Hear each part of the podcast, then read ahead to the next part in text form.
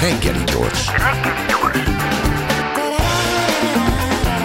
A Klubrádió reggeli információs műsora. Reggeli személy. Aki Bot Péter Ákos, közgazdász professzor, egyetemi tanára, Magyar Nemzeti Bank volt elnöke, akinek köszönjük szépen, hogy eljött. Köszönöm szépen a meghívást, és üdvözlöm különösen a Vendel, Bendegúz és Kleopátra nevű hallgatóinkat. Meg azokat is, akik a születésnapjukat meg ünneplik természetesen. Három villámkérdéssel készültem így az elejére, ezeket gyorsan felteszem, és akkor gyors választ kérünk szépen, aztán belemegyünk a magyar gazdaságba. Lesz-e államcsőd, kelleni fog-e IMF vagy bármilyen másfajta jelentős hitel a magyar költségvetésnek, illetve lesz-e, és hogyha igen, akkor mikor 380 forintos euró? Nem, talán nem tudom.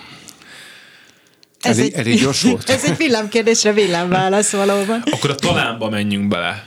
Igen, mert a, a magyar költségvetéssel akartam igazából kezdeni, hogy, hogy hiányzik-e annyi pénz, hogy kell majd más. kérdés volt, hogy lesz-e államcsőd, és erre a válasz az, hogy nem, nem szokott lenni. Legutoljára 1931-ben volt.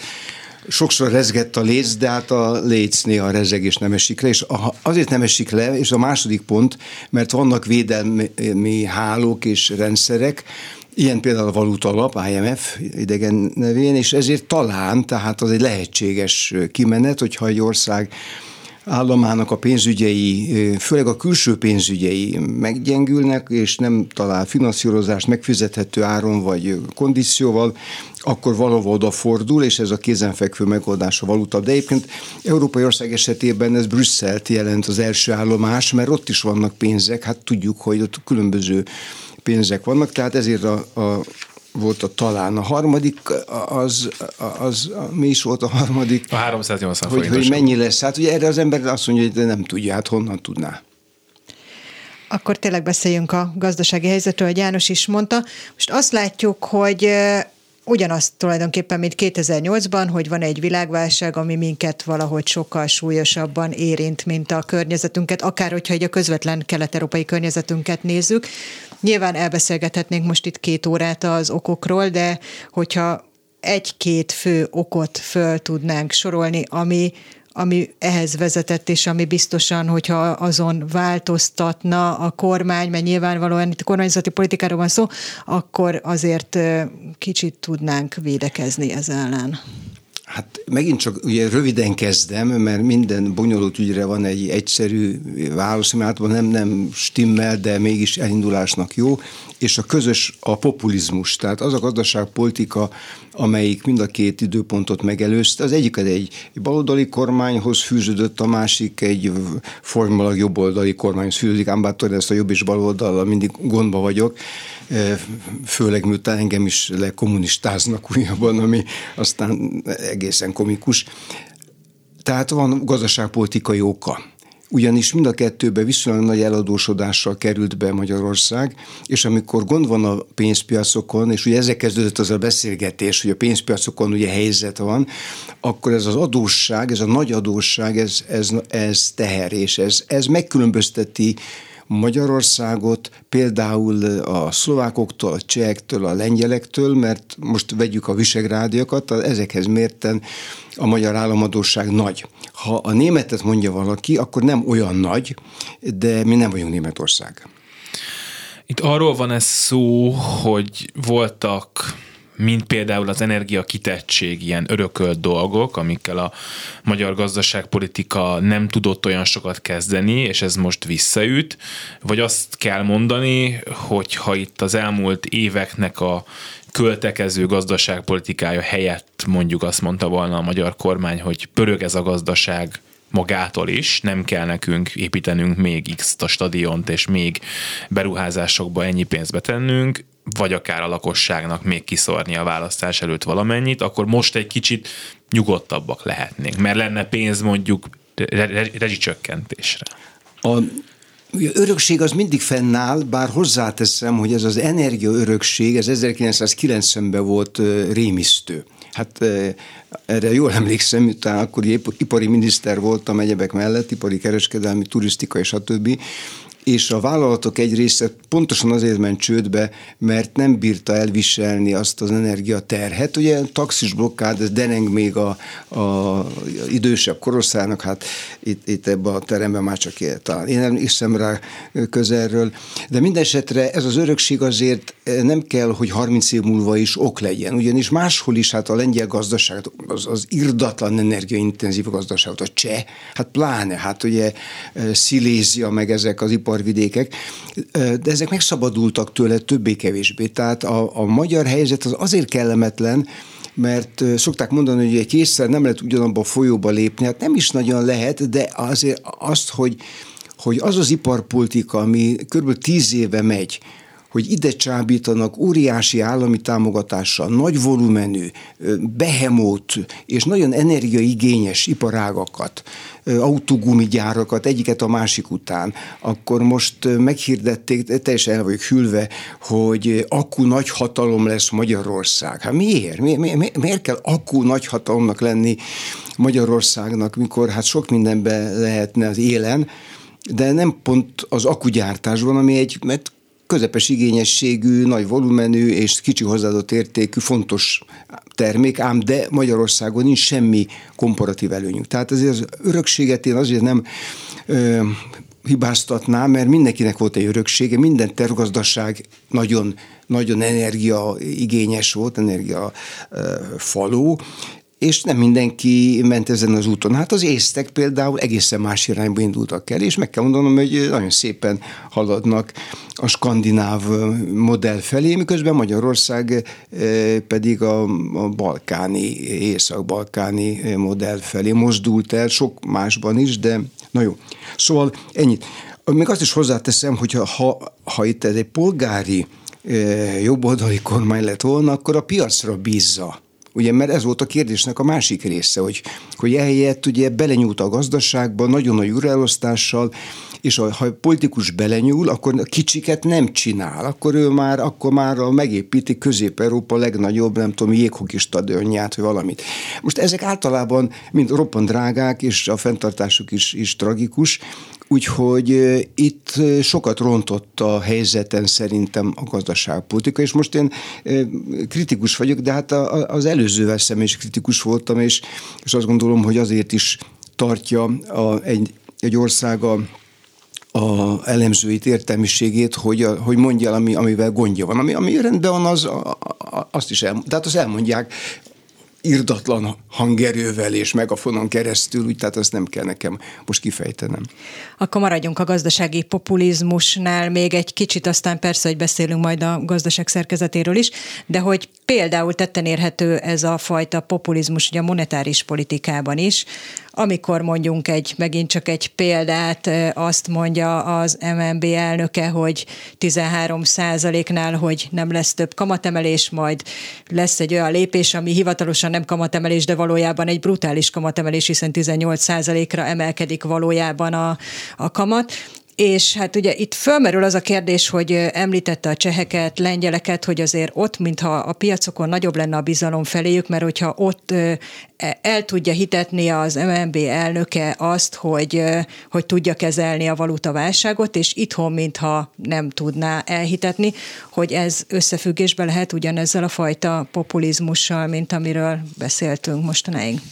Hát ez nem a populizmusra öm, emlékeztet engem, inkább, inkább itt ügyetlenség is történt, de azért valóban a cseh e, jegybanki alapkamat az, most fejben mondom 6,5 százalék, 6,75 e körül lehet, a lengyel is olyan 7 körül van, tehát 6 és 7 között. A magyar fölment 13-ra, és ez mutatja, hogy, hogy mennyivel törékenyebb a magyar árfolyam, a magyar fizetőeszköz, mint mondjuk a cseh korona vagy a lengyel zloti. És én akkor meg is dicsértem, eh, mert, mert azért dicsérni is kell, hogy a jegybank tulajdonképpen nagy kitérők után, de ráállt arra a, a tankönyvi megoldás. De hát a tankönyvek azért vannak, mert azokban általában viszonylag értelmes dolgok vannak, hát nem kell mindig pontosan laponként alkalmazni. Na minden esetre a MNB megtette azt, amit kellett, fölvitte jó magasra a kamatszintet, 13% ez a bizonyos alapkamat, és akkor nem, ez nem számít, de e fölött és ez alatt van két olyan kamat, ami számít, hogy mennyire fogad be betétet a fölös pénzeket a, a kereskedelmi bankoktól, és mennyire nyújt nekik hitelt, ha éppen pénzre van szükségük. Na most ez kijelöli a bankok számára a pénz árát, és úgy ezek a bankok másnap a nekünk ügyfeleknek is hát elkezdik kijelölni az ő áraikat. Tehát ha fölmegy az alapkamat, akkor nagyon rövid időn belül a cégek drágábban kapnak hitet. Ez nem jó hír nekik, de ez viszont hűti a gazdaságot, és akkor így ráadásul érdemesebb megtartani a forintot, egy, akkor nem szabadulnak tőle, tehát az árfolyamot is védi, és a inflációt is hűti. Na ez a tankönyvi rész, és akkor erre mondom, hogy azt csinált az MNB tíz nappal ezelőttig, amit kellett. És akkor az a mondás nem volt tökéletes, hogy idáig, és nem tovább. Hát egy olyan világban, ahol én minden ceruzával írok, mert, mert másnapra már megváltozik a világ azt mondani, hogy, többet nem, ez kockázatos, és nem is sikerült, mert közben valamik történtek a világban a forint árfolyammal, és akkor a Nemzeti Bank megint csak tankönyvi módon emelt a kamaton. Most nagyon jól mondja, hogy, hogy részben nagyot emelt, nem tudom, hogy kellett de hát azért fizetik őket, hogy ők így látják, akkor valószínűleg végig gondolták, csak olyan trükkös módon, hogy nem ezt a bizonyos alapkamatot emelték meg, hanem azt a két másik kamatot, amilyen, ahol pénzt szednek be, és pénzt adnak kölcsön, tehát de tulajdonképpen ez, ez bárhogy veszem, ez kamatemelés. Tehát én nem tudom, miért kell trükközni, mert szerintem a, a minket hallgatók, és a minket nem hallgatók, azok meg főleg, azoknak nagyjából mindegy, hogy alapkamat, nekik az számít, hogy a, a, a kenyérára mennyi, és aztán az valahogy összefügg ezzel, de azt nem kell végigmondani, mert az egy hosszú, hosszú történet lenne, legalább három percig tartana nekem, hogy elmagyarázzam a monetáris politika alapjait.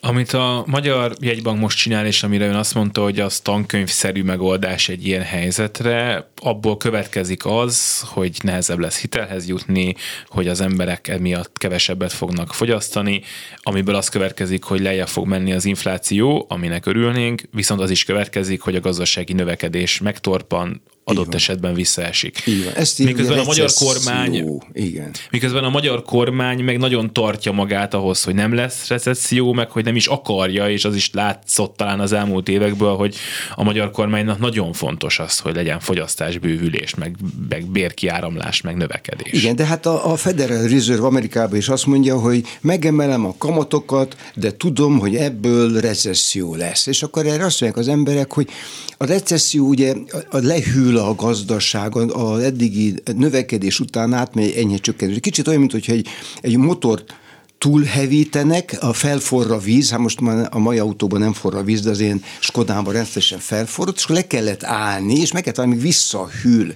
Ez a resztés egy visszahűlés. Ez egy kellemetlen dolog, de tetszett volna elkerülni a motor túlhevítését, úgyhogy nincs mit csinálni a becsületes mondás az, hogy igen, megemeljük a kamatokat, és ezzel tudván tudva, hogy ez nem tesz jót a gazdasági növekedésnek, de az kell ahhoz, hogy miért, hogy az infláció ne szálljon el. És akkor a kormány szeretne növekedést, de szeretne inflációmentességet, szeretne jólétet, szeretne, olyan, mint a gyerek. Hát a, a, a kormány olyan, mint a gyerek. Ezt a populizmusnak, hogy mindet meg is ígér nekünk, és szeretné is. Kis kamatokat, olcsó, leviszi az adót, felviszi az, a, építek autópályát, ingyen wifi, ingyen sör szerelem. Tehát ugye ez a populizmus. Ha nem beszélnek őszintén, hogy igen, Hát sajnos itt egy kicsit túlköltekeztünk, és hát most ennek a bőtje egyszer hopp, egyszer kop. Hát most jön a kop. És ez mennyi ideig tarthat ez a kop? Mert ugye nagyon sokan attól tartanak, hogy most jöhet ugye a recesszió, de hogy hosszú távon talán ez még annál is rosszabb lesz, mint gondoljuk. Na most tehát itt, itt, hát itt kezdődnek a nehezebb dolgok. Eddig, a, eddig azok a gyors kérdések voltak, és azt mondtam a gyors válasz, mert nagyjából sejtem, hogy mi a válasz. A, ez a kérdés nehéz és itt vannak félelmeim, és most nem tudom, hogy mennyit osszak meg itt a minket hallgatókkal, hát végül is ez szép napsütéses délelőtt van, de a, a valóban a kisebb gond, most ezt nehézség félre, ez a lehűlés, tehát van egy recesszió, hogy most nem nő a gazdaság. Persze az, azért mondom, hogy óvatosan mondom, mert hát természetesen, aki aki megvett egy boltot és el akarja, most szeretné üzemeltetni, egy szállodát felújított és szeretné kiadni, annak egyáltalán nem vicces dolog, hogy egy fél évig az embereknek nem lesz elég pénzük, vagy egy évig. De a, a nagyobb kérdés valóban az, hogy, hogy mi a magyar gazdaság hosszabb távú kilátása, hogy ez a, ez a bizonyos recesszió, ez most két negyed év, és aztán elmúlik, mint egy ilyen, hát ilyen köhögéses fél, ami rajtam is volt a múlt héten, de elmúlott többé-kevésbé, vagy pedig beragad, és ugye volt, aki már szóba hozta az argentin példát. Nem tudom, itt ugye most... Igen, a, elő szokott sokszor kerülni. Én, szóval már elő, előfordult. Ugye a Törökországra is hivatkoztak, annak se örülök. Argentinára is hivatkoztak, és az argentin példa azért érdekes, mert egy viszonylag fejlett ország populista vezetés alatt belecsúszik egy olyan spirálba, hogy nem, nem e, süllyed el, meg, de, de, de lemarad a többitől. Nem olyan dinamikus, mint lehetne, és mint, mint némelyik szomszédja. Na, én ettől félek, tehát, hogy a hosszabb távú gondoktól jobban félek, mint a rövid távú recessziótól, mert ha csak egy recesszió, akkor ez egy úgynevezett puha földet érés. Tehát lehűl a motor, kész, ugye, nincs, nem, nem, nem, a dugatjuk nem sültek be, nem ment tönkre a motor, Hát aztán utána akkor tessék óvatosabban vezetni János bácsi, ez most már nem menjen 160-nal, nem menjen 110 De hogyha ha, ha itt előre nézek, akkor vannak két eljem is. Például pontosan ez a gazdasági szerkezet, amiről az erről beszéltem. Tehát olyan, olyan iparágak is jöttek be, a jók mellett olyanok is, amelyek nagyon sok energiát igényelnek, nagyon sok ö, áramot, gáz, vizet, ö, viszonylag egyszerű összeszerelő munkát, de még abból sincsen, tehát ha végigveszem a listát, hogy mi kell mondjuk egy Debrecenbe felépítendő 3000 milliárd forintos akugyárhoz, amiről az újság ír, akkor abból semmi sincs nálunk bőségesen. Tehát nincs sehol, semmilyen vonatkozásban komparatív előnyünk, csak hátrányunk. Na most, hát így is lehet gazdálkodni, de akkor az egy olyan iparág lesz, mint amit hát fiatalabb koromban a vas és acélországából hátrahagyott nagyvállalatokkal átéltem, hogy túl nagyok, és azokat ki kell valahogy szerelni a magyar gazdasági szerkezetből. Mindenképpen beszéljünk majd a végén arról, hogy közép-hosszú távon mit kéne kezdeni a magyar gazdasággal, de ezt ön is mondta, hogy most lehet, hogy az érdekli a legjobban az embereket, hogy mennyibe fog kerülni a kenyér, meg hogy drágább lesz-e a következő hónapban. És ez a hossz, rövi, középtávú gazdasági kilátásokban is szerintem azt a kérdést teszik fel sokan, hogy ha jobban nem is élünk, ugye legalább rosszabbul nem fogunk élni. Mind ahogy most ebben az évben rosszabbul élünk, mint az előző évben. Hát ez az év, ez kettő év, legalább kettő, de lehet, hogy három. Ugye az első tartott az első négy-öt hónapban, akkor nagyon jól élt, akár elfogadja ezt, akár a statisztika szerint, hát persze a statisztika átlag, és van, aki roppant jól élt, és egyik versenytárgyalást a másik után nyerte meg eh, egyedül, vagy, vagy, vagy másokat leküzdve. És hát az is, az is aki kapott 500 ezer forintot mondjuk fegyverpénzként, vagy, vagy a lelkészek is kaptak egy kiegészítést, aztán a, a, a halomszakma kapott annyi pénzt, akkor, a, akkor esziát visszatérítették neki. Hát ugye egyszer volt Budán kutyavásár, ez volt az év első fele. És most az év második felébe beszélgetünk, és igazából meg kell mondanom, hogy nagyon kemény adatokat nem láttam. Tegnap a gazdasági konferencián, meg hát most egymást kérdezgetjük reggeltől reggeltől estig elemzők, abból az derült ki, hogy egy befékeződésre már van adat, tehát például a kiskereskedelem egy része már nem nő, a benzinfogyasztás, meg gázolaj, az, az irdatlan módon nő, de hát az nem kell csodálkozni, ez a közgazdaságtani első negyedéves tananyag, hogyha valaminek az ára mesterségesen alacsony, hát akkor abból vesznek akkor sokat vesznek. Hát miért ne vennének?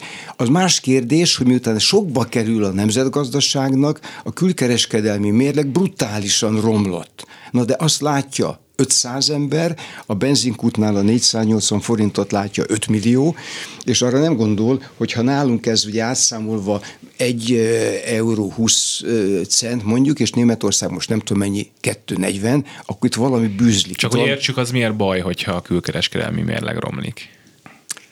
Hát mert ez elvezet az első kérdéséhez, hogy lesz államcsőd. Hát, hogyha, hát ha valami nagyon-nagyon romlik, ugye az, az egyensúly romlik, az azt jelenti, hogy megbillen az ember. Na most, hogyha megbillen az ember, akkor mit lehet, megbotlik a, mondjuk a lépcsőn, a metrón lépcsőn lefele, hát akkor lehet, hogy visszanyerje az egyensúlyát, ez a, ez a, az a, a puha földet ér. És ez, erre mondtam, hogy ebben reménykedem. Megbillent, majd megkapaszkodik, és akkor hát azért fenékre is lehet esni, és fejre is lehet esni. Hát ugye ez három kimenete van a egyensúly vesztésnek. Legjobb lett volna ugye kapaszkodni, és nem... Na de, de hát ez, ez, ez, már a múlt, ez már bekövetkezett, ez már, ez már present perfect, mondja az angol, tehát ez, ez, ez már megtörtént. De ha a fenékre esünk, mondjuk így ezzel a hasonlattal, akkor mennyiben tudnak rajtunk segíteni akár az IMF, akár az uniós hitelek, hogyha megérkeznek, erről majd még nyilván beszélünk, hiszen akkor nyilvánvalóan itt összetettebb a probléma annál, mint igen. hogy megyünk és kérünk pénzt. Igen, majd hát lesz. igen, tehát hogyha az ember a, a, ugye lehuppan, mondjuk így, eh, mégsem élőben, nem mondjuk, hogy fenék szót, lehuppan, akkor, akkor föl kell, vagy felsegítik a mellette levők. Aztán nincs semmi gond, és hát az európai források azok, azok így is úgy is jönnek, most is jönnek, és még nagyobb összeg van kilátásba helyezve. Ez az a bizonyos külön pénz, amit még 2020 decemberében megszavaztak a vezetők, vezetőink, mert ugye minden komoly döntésnél ott van a, a magyar állam képviselője is, és majdnem hozzáférünk, akkor tegnap reggel azt mondta a Navracsics miniszter úr, hogy ő nagyon optimista, és hozzá fogunk férni. És aztán azt is mondta, hogy nem mosolyogjunk, amikor, nem, lehet, hogy a közönség mosolygott, én hátul nem mosolyogtam, amikor azt mondta, hogy hát mi leszünk a, a legtranszparensebb, legtisztább, leg integ, integritási szempontból. És ő sem mosolygott közben. Nem, nem, ő sem mosolygott közben, csak megkért minket, Hát ugye mosolygott abban az értelemben, hogy ő is, meg a következő miniszter is a kincstári optimizmussal jött, tudom, hogy teljesen rendben van, ez benne van a fizetésében, hát ez, ez be van. Szóval ez, ez a, a huppanás. Ha fejre esik valaki, na akkor, van, akkor jön a valutalap. Tehát az olyan, mint a, a traumatológiai intézet, hogy oda akkor megy be az ember, ha jégpályán elesett és eltört a csuklóját, ami, ami a család előfordult. Tehát az egy kellemetlen ügy. És akkor ők az arra vannak. De ezért is mondtam, hogy én hogy lehet, hogy oda kell egyszer kerülni, de ez, ez csak lehet, az lehetség, ez, egy, ez, egy, ez nem szükségszerű. Tehát a földetérésnek, a bicikliről való leszállásnak sokfajta módja van. Ugye?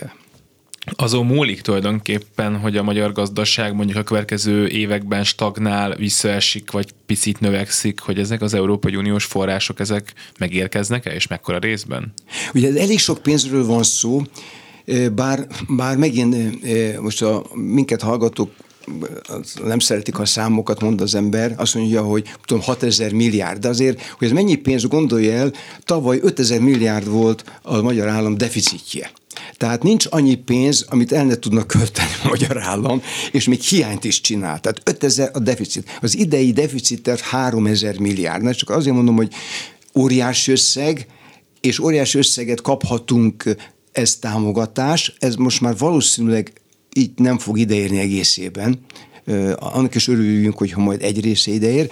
A másik része pedig hitel, ami azért nagyon jó dolog, mert az nem mi vesszük fel, hanem Európai Bizottság, a mögött ott vannak a 26-ak, 27-ek, ugye minden állam ott van, ezért nagyon jó kondíciók mellett veszi fel. Tehát tavaly mondjuk 0 kal most följebb ment a kamatszín, mondjuk 2 kal veszi föl. Ha magyar állam lép neki a nemzetközi tőkepiacra, ki kell majd lépnie ősszel, de nem tudom, hogy nem tudom, tehát ott, ott kellene most a piacon lenni, mondjuk 5,5 százalékos kamatszint mellett kapna, mondjuk, most mondtam egy számot, lehet, hogy mellé lőttem, de azért a különbség a 2 és az 5,5 között óriási óriási, mert ugye ezt vissza kell fizetni, hát nem mindegy, hogy 2% kal ketyeg a hitel, vagy 5,5 százalékkal. Na, tehát szóval ezen sok múlik. És, azért, és, és nem csak ezen, hanem hogyha ezt meghallja mindenki, akinek forintja van, vagy gondolkozik azon, hogy vesz forintot, és azt hallja, hogy ezek a pénzek jönnek, akkor megnyugszik. És akkor a forint stabilizálódik. De, de van az az eset, ha azt írja az a újság, hogy nem jönnek a pénzek. Akkor nem csak ez a 3-4-5-6 ezer milliárd forint hiányzik, amit majd ki kell izzadni adófizetőnek, hanem hát akkor kételjek merülnek fel, és akkor visszajutunk az ön első kérdéséhez, amit azt mondta, hogy nem, nem, nem, nem, ne, ne is hozzuk szóba, de hát persze ezt, akkor föl fogják tenni ezt a kérdést. És hogyha fölteszik ezt a kérdést, az, az nem jó.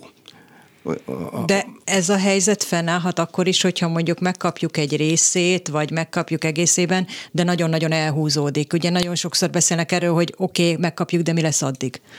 Hát, hogy ha, ha, az a hír, hogy jön a pénz, a stabilizál, tehát a, a, a, a hír is stabilizál.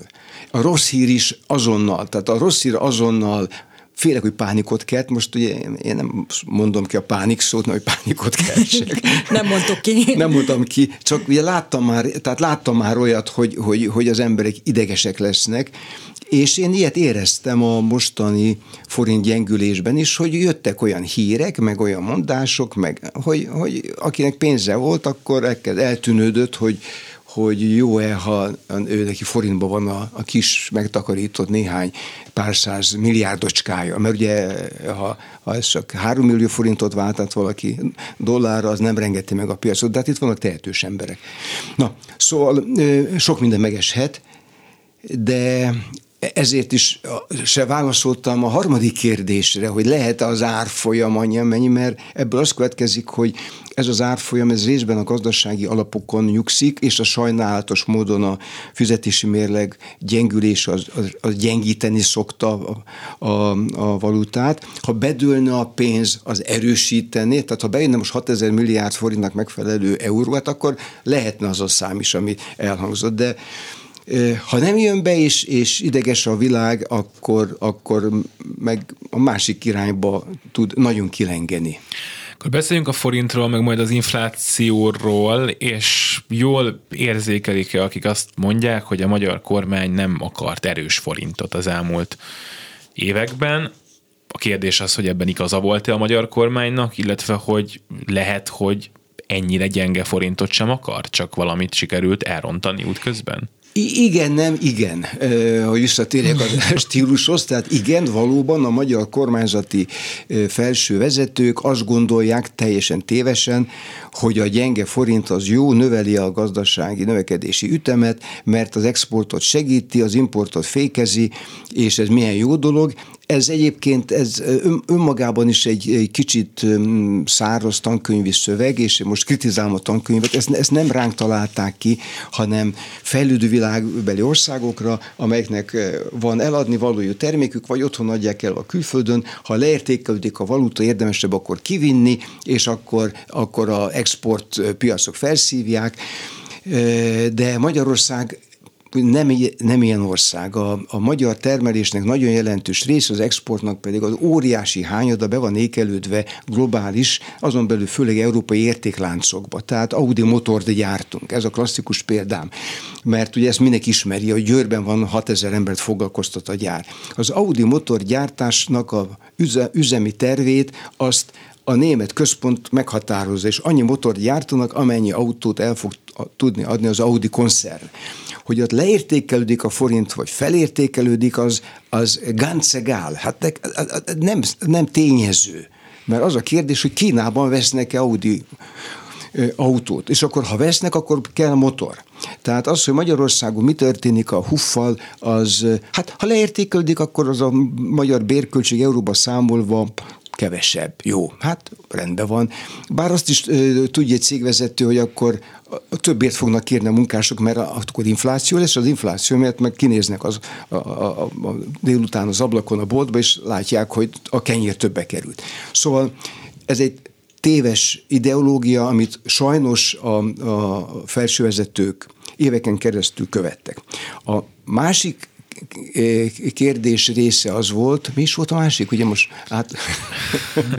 hát az, hogy akkor ez, hogy hibált, mert eddig ebből nem volt baj, igen. és most meg hozzájárul most, a most bajhoz. Most meg hozzá, hozzájárul a bajhoz, igen, igen, mert ugye ez a gyenge a, a gyenge valuta, ez az inflációt fűti. És most a, a csehekre, igen, azért akartam, mert közben a csehekre gondoltam, hogy a cseh korona az is levegő korona. Csehország se lépett be az euróvezetbe, de a cseh államháztartás rendben van. Az öt éve is rendben volt, és tíz éve is rendben volt. És akkor is rendben volt, amikor nem volt kormányuk, mert cseheknek egy időben nem volt kormányuk másfél évig, ragyogó ment a cseh gazdaság. Tehát csak, csak mondom, hát a kormány nem arra van, hogy a gazdaság menjen, a kormány arra van, hogy legyen oktatás, rend az utcán, közvilágítás, tehát sok mindenre való a kormány, de motort nem kell gyártania, meg kenyerest kell sütnie, mert azért vannak a vállalkozók. Na, tehát a cseh korona az erősödött, így hosszú távot tekintve 7-8 év most a szemem előtt 10%-ot erősödött, az Loti az 10%-ot romlott, a magyar 30-at és dinamikusabb lett ettől a magyar gazdaság? Nem. Tehát ez a, ezért a második volt az volt, hogy nem. Ugye a harmadikra igen mondtam, eh, de már nem emlékszem, hogy mire mondtam. Hát igen. az, hogy ezt egy kicsit elszúrta a magyar kormány. Tehát hát, magyarán, hogy ezt korábban akarják volna nem, Az volt a kérdés, hogy igen, és, és, most, és most már szeretnék, hogy ne, most már szeretnék, hát ez a bődületes kamatemelés, amit az MNB csinált, az részben ugye az infláció, de nem, nem igazából a inflációs indexre hat, hanem az majd egyszer valamikor, jövő ilyenkor. Ez azonnal hat arra, hogy érdemese forintot tartani, hát érdemesebb, ha tizenvalahány százalékkal kezdődik a kamatszint. Ugye a cseheknél, mint mondom, az alapkamat 6-7, tehát hogy csak lássuk a különbséget, hogy a magyar infláció nagyobb, a kamatszint nagyobb, a magyar gazdaság, a magyar valuta gyengébb, az a magyar valuta versenyhátrány nekünk, úgy, ahogy van, tehát eleve nem kellene, de ha van ilyen gyengének már a kormánynak se jó, Úgyhogy abban a helyzetbe kerültünk, hogy, hogy ahova nem kellett volna be, belejutni. Na. Az előbb utalta az árbér spirál veszélyére, ez mennyire reális veszély, ugye, hogy emelik a béreket, ami nem tartja az inflációt, nő az infláció, és ilyen spirálba kerülünk. Hát ezt, ezt el szokták mondani, és tegnap el is hangzott ezen a konferencián zsidai kollégától, hogy ilyen van. Én, én inkább úgy látom, hogy, a, hogy az árfolyam és inflációs spirál van. Az előbb erről beszéltem, hogy gyenge az árfolyam, akkor azt jelenti, hogy minden, ami import, az drága. Most hiába megy le az olajár, mert lemegy a világpiaci ára, megy le. A gáz, azt ugye az oroszok manipulálják, amik bírják, de hát utána a gázukat nem tudják a, a bendőjükbe bent tartani, úgyhogy ezt vagy elégetik, vagy, vagy elkezdik levinni az árát. De hiába megy le dollárban ez az ár, ha a forint a dollárhoz képest ugye nagyot e, hanyat esik, akkor forintban nagyon drága. Hiába olcsóbb most már a chip, és nem kell annyit fizetni egy konténerért, mint ezelőtt másfél évvel, dollárba, meg euróba. De hogyha a forint ilyen gyenge, tehát ez nem mondom végig, hogy ezért igazából a magyar inflációnak a specialitása a régióban az árfolyam gyengeség. A bérek én szerintem követik az inflációt, tehát azt, azt mondani, és nem azért, mert most egy ilyen szakszervezeti székházba ülök, hogy amiatt van infláció, mert túl sokat keresnek a tanárok. Ugye? Na most ez, ez csak, jó, ez egy, ez egy tréfás, ez, ez egy tréfa volt, tréfa igen. volt. De mondjanak egy szakmát, ami túl sokat keres. Nem tudnak olyat mondani, mert Magyarországon nem keresnek túl sokat az emberek. Tehát ez nem, ez nem, ez nem Amerika, ahol kínálati ö, ö, bocsánat, keresleti nyomás, nagyon sok volt a pénz, ami kikerült, és most ott is van infláció, de ott valóban a túlkereslet. Ezért a, ottani jegybank megemeli a kamatot, és próbálja hűtögetni. Nálunk inkább az van, hogy az infláció elmegy, elfut, főleg a, az élelmiszer, és a másodiknak ugye az energia, ez a két nagy tétel, amely családi, a szegény családok büdzséjének a óriási hányadát kiteszi, akkor kénytelen bérkövetelést támasztani. Ha a cége oda tudja neki adni, akkor majd kifizeti. De ez azért ha. Tehát itt egy fék van, itt nem a politikai akarat fékezi a bérnövekedést, a jó szívű kormány adna hát a tanároknak nem ad, de a, megengedni, hogy a vállalkozó adjon, inkább így mondom, mert az, az neki ingyen van tulajdonképpen. Sőt, hát neki ketyeg az SZIA, neki ketyeg az infláció is a kormánynak ketyeg.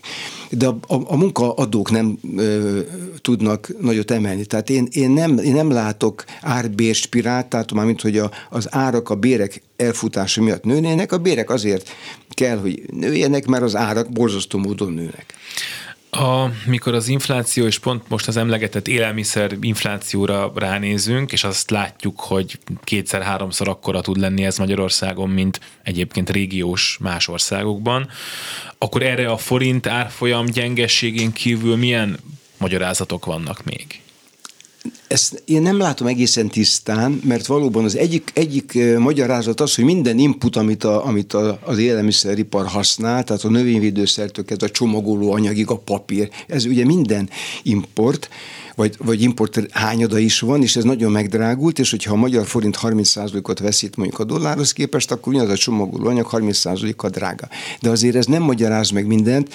Itt azért az is szerepet játszik, hogy valóban azért elég sok pénz került az emberekhez a tavalyi év legvégén és az év elején, és ez a sok pénz, ez megjelent keresletként. És a, a kereskedők, nagykereskedők, kiskereskedők egy kicsit hát vastagobban fogott a ceruzájuk. Tehát van ilyen része. Van az asszály is, tehát azért, hát, hát hogy ne? Tehát ugye Magyarország egyébként is asszály veszélyes övezet, 50 éve, és ez azért sűrűsödik ez a probléma, tehát ez második ok. Valószínűleg azért egy piaci szerkezet is van. Itt voltak ö, ö, volt egy, egy árlemaradás, és ezt, mint hogyha az élelmiszeripar ezt kicsit ö, most akarta volna behozni. Azt tudom bankároktól, hogy ők az élelmiszeripari cégeket elég jó kuncsafnak tekintik még most is. Tehát nem megy annyira rosszul. De nem sajnálom tőlük a profitot, ez a két-három magyarázat, ez talán kiteszi a, az okoknak a 90 át hát a, a hallgatók, akik jobban ismerik a szakmát, majd beírják, hogy még milyen okok vannak ezen kívül. Én, én ezeket, ezeket találtam. De hagyd mondjak valamit, ami, ami ide tartozik, ami nem az élelmiszer specifikus, hanem a magyar infláció. Miért ilyen irdatlan nagy a magyar infláció? Mert Nyugat-Európában 10 százalék, Amerikában is ilyen 7-8, tehát van infláció, nálunk 20 valamennyi, és pontosan nem tudjuk, mert az árak egyrészt még mindig hatóság jár, tehát úgy 20,9 a maginfláció, hogy, hogy tehát legalább 20-22, mondjuk így. A benzin még nincs benne, Mert ugye? nincs benne a benzin, és hogyha belekerülne a 480 helyett az nem tudom, 620, akkor az megtolna más árakat is. Tehát mondjuk, mondjuk 22-t is, akkor nagyon-nagyon nagyon nagy vonalúak voltunk, mert lehet, hogy, hogy ez több lenne. Miért ilyen nagy? Mert, a, mert szegények vagyunk. Tehát Kelet-Európában mindenhol nagyon nagy az infláció, 15 és 25 között van, mert a átlag háztartás kiadásainak nagyon nagy része élelmiszer, és nagyon nagy része a lakás kifűtése. Egy svájcinak, egy franciának, luxemburginak is úgy drágul az élelmiszer, de az ő családi büdzséjébe az kicsike rész, amilyenhez képest, és ehhez képest vannak szolgáltatások, amik nem drágulnak annyira azok is drágulgatnak, de nem annyira. Tehát itt van egy Kelet-Európa, Kelet-Közép-Európa, most azért mondtam Kelet-Európát, mert ugye most keletről nézzük a, a, az európai kontinenset, a, miután szegényebb, ezért az infláció, ugyanaz az inflációs hullám ne, jobban sújtja. Ez nem tudom, hogy elég világosan fejtettem ki, mert ezt tábla mellett könnyebb volna felrajzolni, hogy egy fogyasztói kosár hogy néz ki. Az én fogyasztói kosarom is egy jó módú ember vagyok, más, mint aki mondjuk egy ötödét keresi, mert hát én sem eszem azért ötször annyit, hanem, tehát nekem is drágul a kenyér, a vajas kenyér az, az megdrágult, úgy láttam, hogy olyan 50 kal és akkor hát félkomolyan mondom, hogy a vodka csak 15%-kal, tehát akinek a fogyasztói kosarában dohány van és alkohol, és még ezt nem vette észre a pénzügyminiszter, az az inflációnak a felét érzi. Ott csak 10-12 százalék. Most ezt, ezt, ezt ne, a hallgatók nehézség félre, nem, én, én nem azt üzenem, hogy dohányozzanak és igyanak, inkább csak az, hogy, hogy egy index kiszámítása mög, mögött ilyen egész furcsa dolgok is vannak, statisztikai érdekességek. Ha már beszéltünk hatóságjáról, akkor beszéljünk hatóságjáról. Ugye ez az egész történet úgy kezdődött, hogy Orbán Viktor bejelentette, hogy a hatósági ár nem jó semmire, inkább versenyképessé kell tenni a jövedelmeket, és azt hiszem két héttel később lett hatósági áras, a benzin majd különböző termékek. Meddig tartható ez, és mi lesz, amikor már nem lesznek hatósági áras termékek? Igen, hát a, azt, hogy a hatósági árat be lehet vezetni, és azt lehet, azzal együtt lehet élni, azt, azt most állíthatom, hiszen ilyen volt a gyerekkorom, hát tele volt hatósági árral, kenyér 3 forint 60, igen. 360 volt, akkor a fajdalat 50 fillér, hát a, a minket hallgatók, fiatal kassatók, hogy fillér, filléres gondjaink már nincsenek, mert nincsen fillér. Na most akkor volt egy árhivatal, amelyik időnként kiigazította, és általában január 1-én kíváncsian hallgattuk, hogy mennyivel megy föl mondjuk a nem tudom mi, benzin. Én, a, a, én már 4 forintért tankoltam, volt 2,40, csak hallottam, aztán 4 forint, akkor lett 12, aztán 24, aztán végül lett, ami lett, ugye. Na most ez a 480, ez novemberben lett amikor még a forint erősebb volt, vagy nem volt ilyen gyenge, és még nem volt háború, és nem is lehetett tudni, hogy háború van. Ezt azért ugye nem mondja nekem senki, pláne a magyar miniszterelnök, hogy november 17-én tudta, hogy, hogy háború lesz. És akkor meghúzták ezt a 480-at, és utána nem merték arrébb tolni. Nem merték. És utána most az a idétlen helyzet áll elő, hogy hogy közben a forint gyengült, tehát az forint értékben, tehát egyre olcsóbb a, a, a benzin. Tehát mondjuk egy liter benzin hány kiló kenyér, aztán egy most, egy fél év múlva, egy év múlva, és akkor egészen abszurd dolgok jönnek ki. Tehát ebből az is következik, következő kérdés, hogy akkor mit kellene csinálni, Hát ugye a, a, a másik tekintélyes ember is mondta, a, a nagy miniszter úr, hogy hát az árrögzítések, az, ez nem jó ötlet. Aztán utána ezt, ezt nyilatkozta valahol, és azt aztán azon a héten a kormány meghosszabbította ezt az árrögzítést újabb, nem tudom, most nem, meddig van meghosszabbítva? Év Decemberig Dec- talán, igen, igen, december végéig. Szóval tudják, hogy nem jó, amit csinálnak, és csinálják.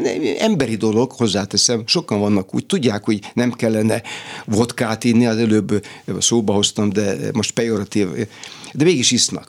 Szóval tudják, hogy nem kellene csinálni, de csinálják. És részben azért csinálják szerintem, mert, mert, mert, mert nincs bátorság, hogy azt mondják, hogy hát ez a tavaly novemberi ár, ez már ne haragudjanak, abszurd, és akkor ugye jöttek a különböző trükkök, hogy jó, 480, de csak magyar ö, jogsival. Akkor utána, ami egész, egész hajmeresztő közös piacon belül.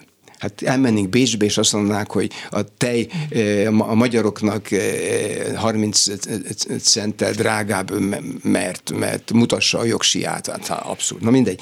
Akkor utána kivették, a, ugye maradtak az úrvezetők. Na, ez egy szomorú történet és mutatja azt, amikor a, a, a direkt politikai megfontolások diktálnak, és a, nyilván a közgazdászok hátul ott motyognak, meg köhécselnek, de hát a kormány ülések, nem tudom, hogy zajlanak a kormányülések, valószínűleg talán még vita is lehet. Ül ott egy jó néhány közgazdász.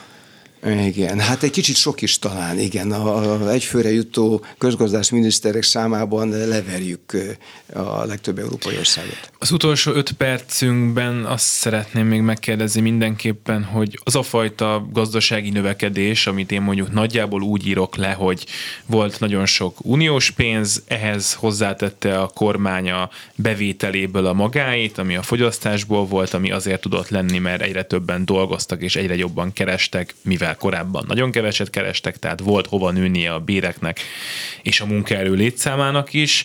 Hát most a munkaerő az már nem nagyon van, uniós pénz valamennyi lesz, de nem tudjuk, hogy mennyi lesz. A kormány pedig alig ha fog tudni annyit építkezni, meg beruházni, mint az elmúlt években, mert hogy elkölti a pénzét arra, hogy legyen gáz. Akkor mi lesz e helyett?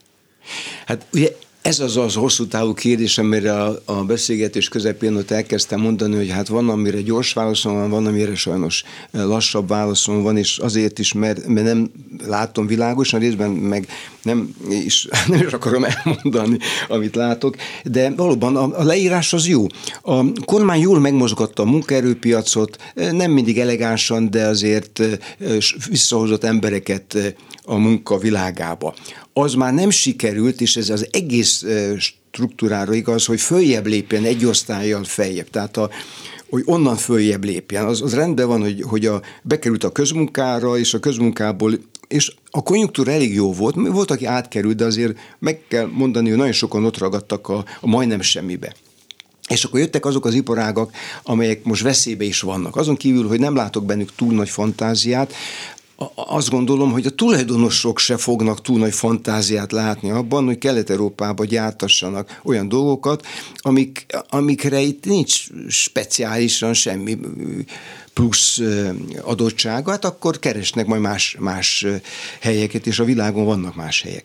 Úgyhogy itt ez egy, ez egy szerkezeti válság előtt állunk, és ez azért is fontos, mert a háború talán véget ér, de az olaj, gáz és energia árak nem fognak visszamenni. Ezek nem a háború miatt indultak fölfele, és nem is amiatt, hanem alapvetően a klímaháború miatt. Tehát, hogy, hogy a világ megváltozik, és hogyha emiatt az egy illúzió. Tehát az az ipari szerkezet, ami olcsó energiára, és amit mondta, hogy, hogy bőven rendelkezésre álló, nem túl drága munkaerő épül, ez, ez, ez fenntartatatlan. Úgyhogy itt valaminek jönnie kell. Ezen sokan dolgoznak, és azért hogy mit kell csinálni, a valakinek van kedve olvasni, akkor olvass el, hogy az Európai Bizottság az ország specifikus ajánlások című kis füzetecskében mit ajánl? Például az oktatás fejlesztését. És nem az, hogy szivassa a magyar kormányt, hanem azért, mert minden számítás megmutatja, hogy az egy befektetés, ami megtérül. A kormányt illetően pedig utolsó mondatom, ha lehet, ne ruházzon be. Ne ruházzon be. Hát hagyja a vállalkozóknak, hogy beruházzanak, a kapacitásokat ne szippantsa be a közszektor, mert emiatt is drága mondjuk a magyar építkezés. Hát ugyanaz a ács, az nem tud elmenni az én tetőmet ácsolni, hogyha ő egyébként egy, egy nem tudom, kormány nagy beruházáson ácsolgat. Tehát hagyja abba. Legyen polgári jobboldali kormány, kapitalista, vagy hogy, hogy kell mondani, kevésbé centralizáló, kevésbé kommunisztikus. Ezzel biztos sokan vitatkoznának, de mondjuk én nem vagyok köztük. Nagyon-nagyon rövid kérdés. A következő öt évnek az átlagában mekkora gazdasági növekedésre számít? Nem tudom, nem tudom, és nem, nem, nem akarok tippelgetni most. A problémákat ide raktuk, és aztán az, az azon múlik majd, hogy, hogy a, a feladatokra milyen választ ad, aki, aki a döntési helyzetben van. Nagyon szépen köszönjük Bot Péter Ákos közgazdász egyetemi tanárnak, a Magyar Nemzeti Bank volt elnökének, hogy itt volt velünk. Köszönöm szépen a meghívást. A reggeli gyors pedig ezzel véget ért, segítségünkre volt az elkészítésében Lantai Miklós, Petes Vivien és Balog Kármen, búcsúznak a műsorvezetők Sámeci János és Herskovics Eszter, köszönjük szépen! Reggeli gyors, nem maradjon le semmiről.